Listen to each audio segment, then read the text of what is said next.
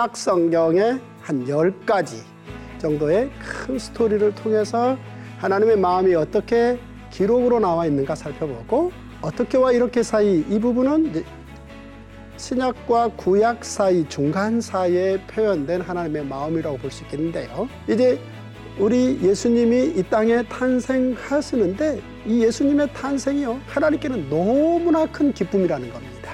이 놀라운 하나님의 기쁨으로 시작된 우리 예수님은 한 영혼을 놓고 얼마나 마음을 다하시는지 십자가에서 용서를 향한 열정을 불태우시는 거죠. 거기서 끝나신 게 아니죠.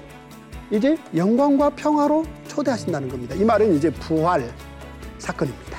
이 예수의 아름다운 이야기를 가지고 제자들이 시대를 열어버린다는 겁니다. 자, 그런데 열리는 제자 시대가 멈칫하고 머무는 게 아니라 경계를 넘어서 복음을 확장한다는 겁니다. 사도 바울은 놀랍게도 그 일을 마가와 디모데에게 맡깁니다. 하나님의 복음의 1세대들이 이를테면 야고보 등등 수많은 1세대들이 같은 바울의 심정으로 복음의 격려 편지를 썼을 때 그들이 승리한 예수의 이야기가 그침없이 전해지고 증거되어질 거라고 결국 끝날까지 만물을 새롭게 하는 그날까지 하나님의 승리의 노래는 진행된다라는 계시록을 썼단 말이죠. 자, 얼마나 하나님의 기쁜 이야기, 하나님의 마음을 성경 신약에서 이렇게 잘 담아냈는가를 크게 한번 살펴봤습니다.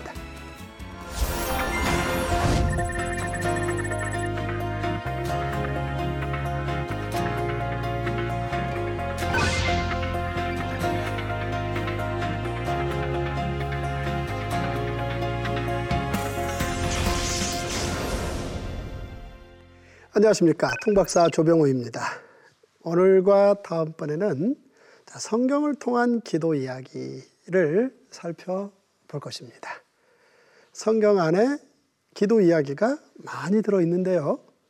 자, 이 성경을 통한 기도가 오늘 우리에게 어떻게 기도와 관련해서 큰 가르침과 또 기도할 수 있는 열정을 불러일으켜 세우는지 살펴보겠습니다. 자, 기도한다라는 것은 이제 원하는 게 있다라는 이야기인데요. 우리가 이 땅에 살면서 수많은 사람들과 대화를 합니다. 왜 대화를 하죠? 자, 무슨 일을 하고 싶은데 혼자 그 일을 해서는 큰 성과가 발생하지 않을 것 같습니다.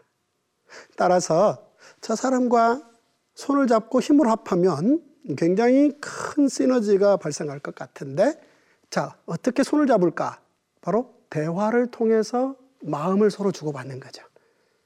그래서 이야기 주고받는 거, 대화를 잘하는 거, 이거는 말 그대로 함께 뭔가 성과를 내는데 가장 좋은 방법입니다. 그런데 우리가 기도를 하나님과 대화라고 말할 수 있을까? 네, 어떤 면에서는 그렇게 말할 수도 있습니다. 그러나 인간과 대화하듯이 하나님과 대화하고 끝난다. 그렇지는 않습니다. 자, 대화는 사람과 사람 사이에 이를테면 뜻을 주고받는 그런 목적으로 어, 진행이 되는 거지만 기도는 하나님과 말을 주고받는 것은 대화의 형식을 띠고 있으나 궁극적으로 기도는 사실은 하늘의 뜻을 하나님의 뜻을 이 땅 가운데 이루어지게 하는 거고 우리는 그 하나님의 뜻을 구하는 것이지 내 뜻을 하나님께 관철시키는 건 아니다. 이런 면에서 이 대화의 목적과는 기도가 상당히 다른 면도 있다 라는 사실을 기억해 둘 필요가 있겠습니다. 한마디로 사실 기도는 하나님의 뜻을 이 땅으로 이루어지게 하는 그래서 그 하나님의 뜻이 나를 통해서 이루어지게 하는 내용이다. 라는 이야기고요. 그런 면에서 이제 기도라는 게 뭔가 했을 때 하나님의 뜻이 이 땅 가운데 이루어지게 하는 하나님의 뜻에 순종하는 길, 이것을 기도다. 이렇게 표현할 수 있겠습니다. 자, 성경의 수많은 기록에 들어가 보면 하나님의 사람들이 하나님께 열심히 기도했던 기록들이 나옵니다. 성경에 등장한 사람들 가운데 기도하지 않고 자기 뜻을 하나님께 관철시키려고 해서 인생을 산 사람들의 이야기도 나오고 혹 자신의 삶의 자리에서 하나님의 뜻을 구해서 그 하나님의 뜻을 자신의 시대에 이루어지게 하는 그런 사람들의 이야기도 나옵니다. 따라서 이 시간에는 하나님의 뜻을 구해서 자신들의 시대에 하나님의 뜻이 이루어질 수 있도록 순종한 하나님의 사람들의 기도 이야기의 공통점이 무엇인가부터 살펴보겠습니다. 성경 속 하나님의 사람들의 기도의 공통 특징이 있더라는 거죠. 첫 번째는요. 먼저 여기서 이전의 하나님의 이야기들을 묵상해서 알고 있다라는 특징이 있다는 겁니다. 자, 내 뜻이 이런 거다라고 그 뜻을 보여주신 건데 그 인간들에게 보여준 그 하나님의 뜻을 우리는 계시, 하나님이 보여주신 글, 계시라고 말합니다. 그런데 이런 계시의 말씀을 먼저 충분히 묵상해서 생각해 봤다. 그래서 이런 생각들을 먼저 가졌다. 이게 하나님의 사람들의 기도에 있어서의 공통적인 특징이다. 라는 거고요. 그 다음, 그 하나님의 뜻, 이미 있지 않습니까? 그 하나님의 뜻이 지금 여기에서 나를 통해 이루어지도록 바란다. 이 바람이 있는 거죠. 그러니까 하나님께서 한번 뜻을 세우시고 동시에 끝이 아니라 뜻을 세우신 하나님께서는 그 뜻을 하나님의 더 큰 뜻으로 계속해서 진행시켜 가신다는 거죠. 그 과정에서 하나님의 사람들은 바로 일정 기간 동안 하나님과 동행하는 그래서 하나님의 뜻에 순종해서 하나님의 역사를 이루는 그런 역할들을 했다라는 얘기고요. 따라서 성경 속 하나님의 사람들은 기도해서 기도해서 대박난 사람들이다. 라는 사실입니다. 자, 기독교 묵상이란 계시의 말씀인 성경을 깊이 생각하는 게 기독교 묵상이라는 겁니다. 자, 이 성경을 깊이 생각한다. 계시의 말씀인 기록인 성경을 깊이 생각한다. 라는 건데요. 이 계시의 말씀 성경을 깊이 생각해 본다라는 것은 이 무르가 존재돼야 되는 거니 굉장한 집중력이 필요하다는 겁니다. 사실은 이게 집중력이라는 게 그냥 그렇게 쉽게 만들어지는 게 아닙니다. 자, 기독교 묵상 어떻게 다른가? 자, 쉽게 기독교 묵상을 되새김이라는 표현과 관련해서 우리가 자주 사용하곤 합니다. 자, 되새김이라는 게 뭔가 기독교 쪽에서는 묵상이다. 그렇게 쉽게 표현을 합니다. 그러면 묵상이라는 이 말을 설명하기 위해서 되새김이라는 말을 한번 생각해 보십시다. 무슨 얘기입니까? 이 되새김은 짐승들 가운데 초식 동물들이 사용하는 방식입니다. 그러니까 초식 동물이라고 말할 때 이를테면 어, 양 혹은 사슴 뭐 이런 어, 소 이런 짐승들이 초식 동물인데요. 이 초식 동물들은 맛있게 먹는 음식거리가 풀이라는 겁니다. 따라서 이 되새김이라는 부분 이야기는 바로 이 초식 동물과 관련된 이야기인데요.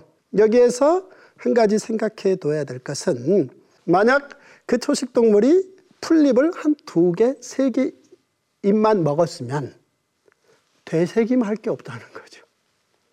그러니까 충분히 먹어두어야 제 1, 2에서 2 위로 3으로 꺼내서 되새김이 가능한 거다.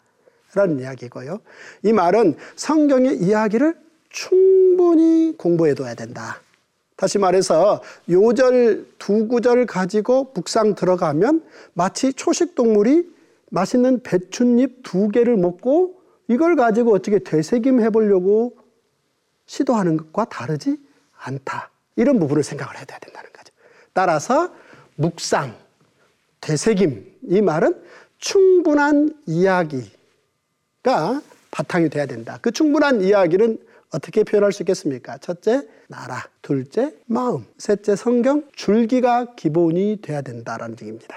이런 66권 안에 들어있는 이 충분한 이야기들을 잘 정리를 해둔다면 일컬어 묵상이 발생될 수 있다. 깊이 생각할 수 있다. 라는 것이고, 그럴 때 성경적 기도를 할 수 있다. 라고 볼 수 있습니다.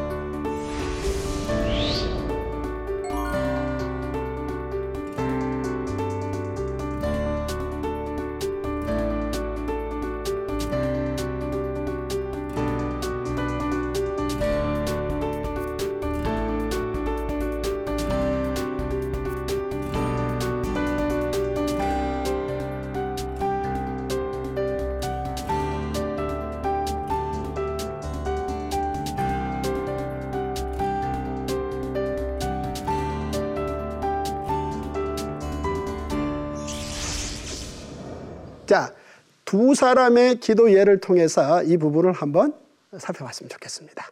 예를 들면 충분히 묵상하고 성경의 이야기를 충분히 가진 하나님의 사람이 과연 어떻게 기도해서 하나님의 뜻을 자신들의 당대 시대에 이루었는가 그 내용인데요. 먼저 모세의 기도입니다. 자, 모세의 기도를 들어보면 이렇습니다. 어찌하여 애굽 사람들이 이르기를 여호와가 자기 백성을 산에서 죽이고 지면에서 진멸하려는 악한 의도로 인도하여 내었다고 말하게 하시려 하시나이까. 주의 맹렬한 노를 그치시고 뜻을 돌이키사. 어? 뜻을 돌이키사. 주의 백성에게 이 화를 내리지 마옵소서.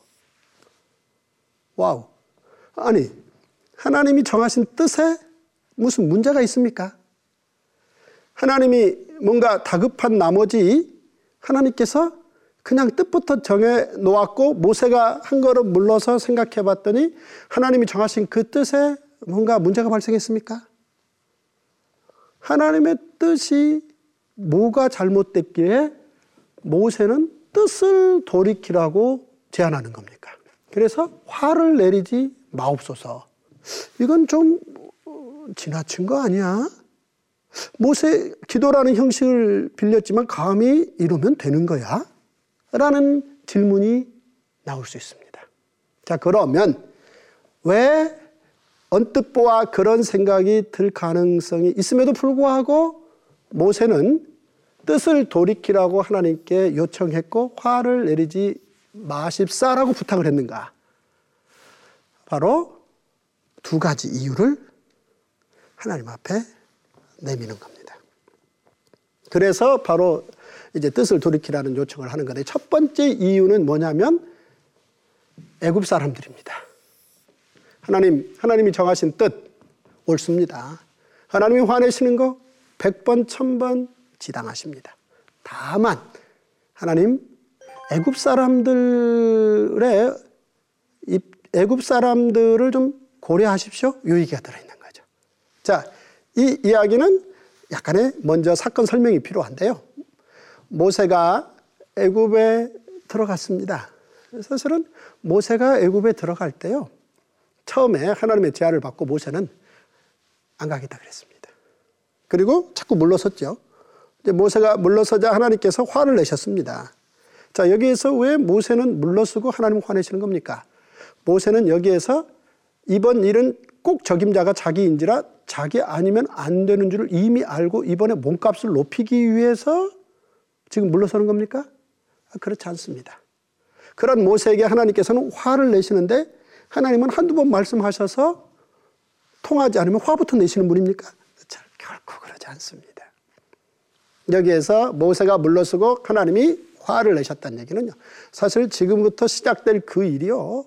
쉽 지 않은 일이라는 게 들어있고 그럼에도 불구하고 하나님께서 그 쉽지 않은 일을 해낼 수 있는 능력이 여호와 하나님께는 있으시고 그 능력을 모세가 믿어주기를 바란 거죠. 드디어 모세가 하나님의 능력을 믿고 애굽에 대한 두려움을 떨친 겁니다. 그리고 모세는 애굽에 들어가서 6개월 동안 협상해서 그 60만 명을 결국 데리고 나왔는데 협상 과정이 순탄치 않았고 아홉 번 협상이 끝나고 열 번째는 결국은 유월절 어린 양 사건에서 우리가 이미 알고 있듯이 애굽의 전체 장자들이 죽는 사건이 발생했고 그 사건 때문에 애굽은 이제 더 이상 하나님께 저항한, 저항할 힘을 갖지 못하고 손을 들고 놓았고 데리고 나온 겁니다. 자, 이런 과정에서 사실은 애굽의 장자들이 하나님 앞에 손을 들었습니다. 그들이 결코 모세가 요청하는 60만 명의 출애굽을 허용할 수 없었던 것은 그 60만 명을 그만큼 가지고 싶었던 거죠. 그들을 애굽에서 소유하고 있으면요. 노동력이면 노동력 등등 애굽이 애굽 민족이나 애굽 국가가 원하는 일을 다 성과를 내주는데 그걸 왜 놓겠어요? 그 좋은 걸. 따라서 절대 놓을 마음이 없었는데 이들이 출애굽을 명령해 준 이유는 애굽의 장자들 수만 명이 한순간에 죽어버린 거죠. 너무 무서웠던 겁니다. 자, 이런 사건이 있고 1년 정도 지난 후 바로 모세 이 기도가 있는 겁니다. 자, 이들 전체를 다 진멸하고 모세를 제2의 아브라함을 만들어서 다시 시작하겠다. 500년 전으로 거슬러 올라가겠다.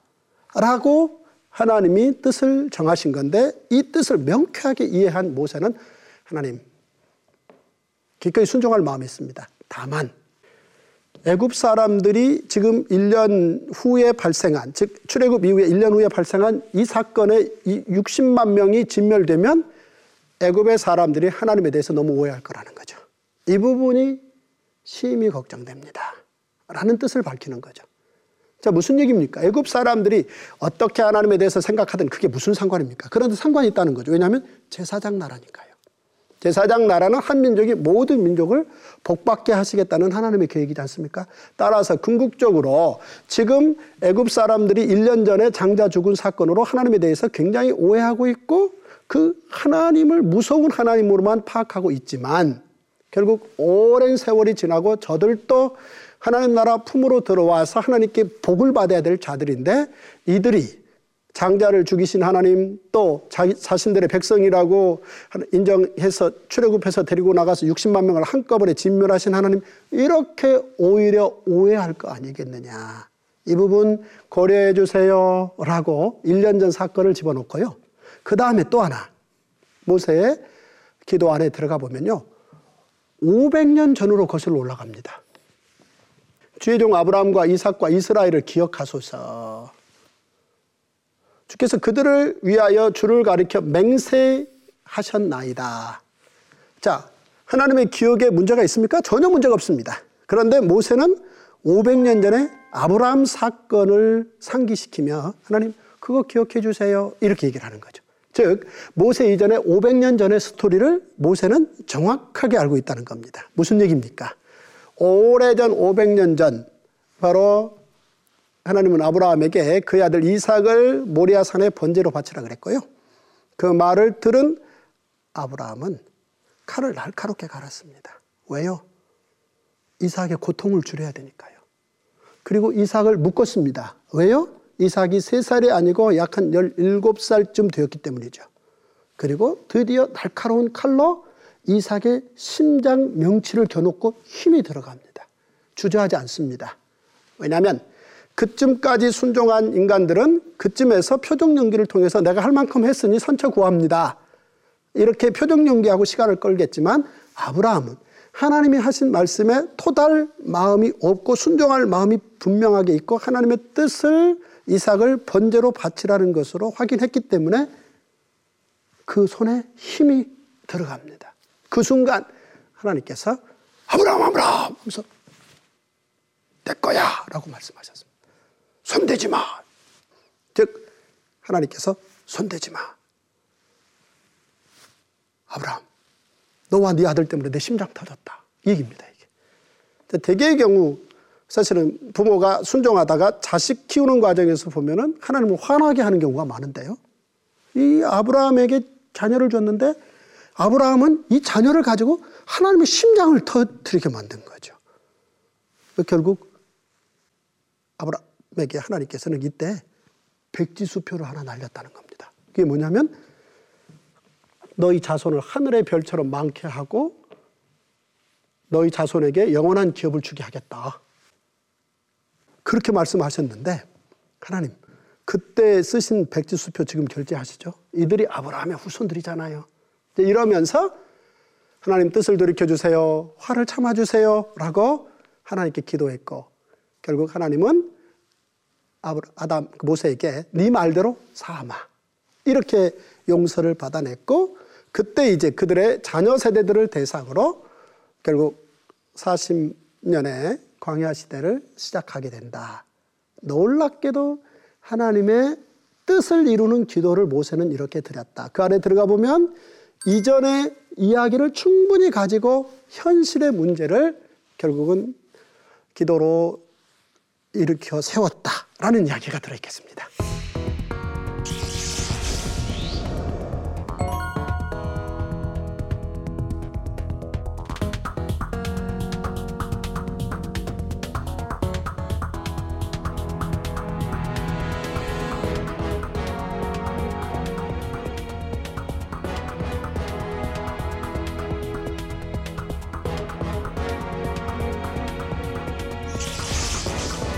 또 하나는 한나의 기도 이야기입니다. 한나 누굽니까? 기도의 용사입니다. 그런데 이 한나를 보면 마음이 괴로워서요. 통곡했다는 겁니다. 어떻습니까? 우리가 살면서요, 어린 아이 때는 그저 참지 못하고 소리내서 우는 경우가 있을 수 있겠습니다만은 나이가 들어서 어른이 되었을 경우 눈에서 눈물이 고인다 할지라도 그걸 소리까지 내기는 쉽지 않습니다. 그런데 괴로워서요, 통곡할 정도였다. 이건 정말 너무너무 마음이 아팠다는 겁니다.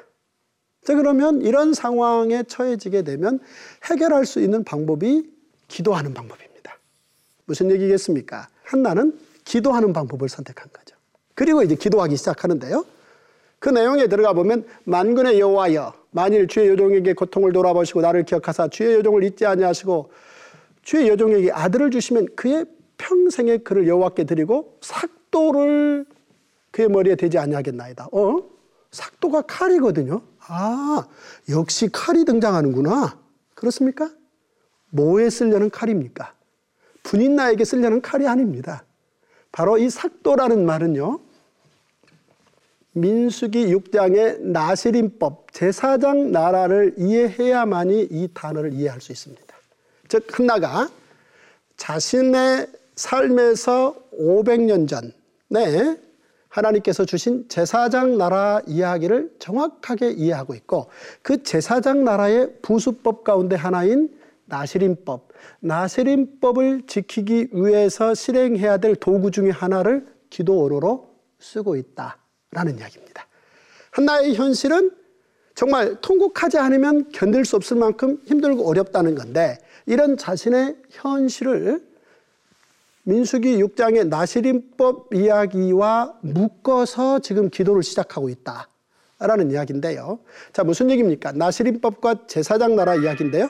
제사장 나라는 어떤 나라입니까? 하나님께서 출애굽한 이스라엘 백성들을 제사장 나라를 만들기를 원하셨는데 그 제사장 나라의 골격 안에 들어가 보면은 레위 지파를 장자로 선택해서 레위 지파의 고앗 게르선 무라리 자손들이 중심이 되어서 여호와의 언약궤를 중심으로 하나님을 섬기는 일을 할 수 있도록 되어 있습니다. 그런데 레위 지파가 아닌 다른 여타 지파의 어떤 청년이 레위 지파가 하는 그 일을 참여해서 돕고 하나님께 영광을 돌리고 싶은 거죠. 그런 경우 특별법으로 나시린법을 정했는데요. 이 나시린법으로 들어가면 기본적으로 세 가지 조건입니다. 첫째, 머리를 깎지 말 것. 둘째, 포도주를 마시지 말 것. 셋째, 시신을 만지지 말 것. 그 중에 하나가 머리입니다. 따라서 한나라는 여인은 민수기에 기록된 나시린법을 너무나 정확하게 알고 있었고 따라서 아들을 주시면 이 아들을 내 시신을 만지지 않고 오직 하나님께 영광을 위해서 바칠 수 있도록 제사장 나라의 법대로 갈 수 있도록 키워보겠습니다. 라는 소망이 하나 있고 또 하나는요. 사실 그 이전으로 거슬러 올라가 보면은 아브라함과 사라 이야기에 이삭 태어난 이야기인데요. 사라의 처지와 자기 형편과 비슷한 사실을 누구보다도 잘 알고 있다는 거죠. 즉, 한나는 자기 이전 약 한 900년 전, 1000년 전 가까이 전에 살았던 아브라함과 이삭의 기록, 이, 사, 이 안에 사라가 있지 않습니까? 이 기록을 정확하게 한나는 알고 있었고 이 기록을 가지고 이 두 기록을 묵상하고 묶어서 자기 현실을 가지고 기도했다. 라는 사실입니다. 즉, 한나는 천년 전에 사라 이야기와 500년 전에 제사장 나라의 나시린법을 묶어서 지금 아들 구하기를 했다. 무슨 얘기입니까?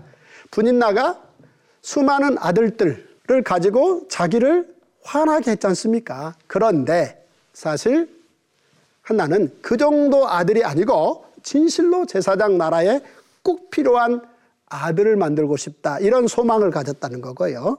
이게 기도로 응답되었고 사무엘이 태어났다는 얘기 아니겠습니까?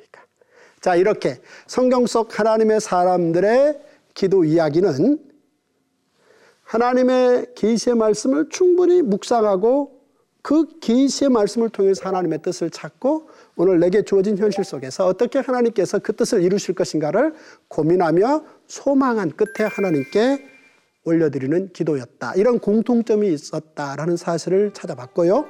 다음 시간에도 이어서 이제 신약 성경의 기도 이야기는 어떻게 하나님의 사람들을 통해서 기록되어 나오는가를 계속 살펴보겠습니다. 여기까지입니다. 감사합니다.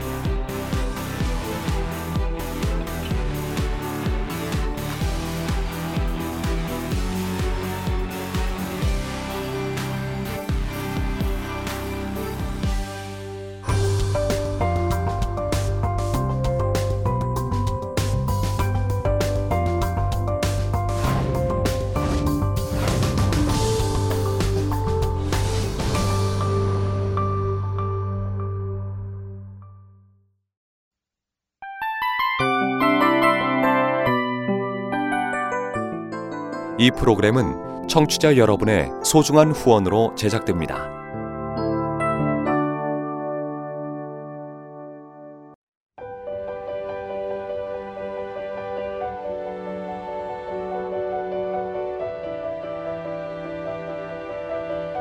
세상에는 수많은 교회들이 있지만 더 깊이 있는 말씀 강해를 찾기 위해 크기로만 교회를 선정하지 않습니다. 보다 좋은 영적 콘텐츠를 더 많이 나누기 위해 방송비를 받지 않습니다. 1년 365일 복음만 전하고 싶어서 우리는 광고를 하지 않습니다. 온누리의 복음을 땅끝까지 CGN TV와 함께 땅끝 성교사가 되주세요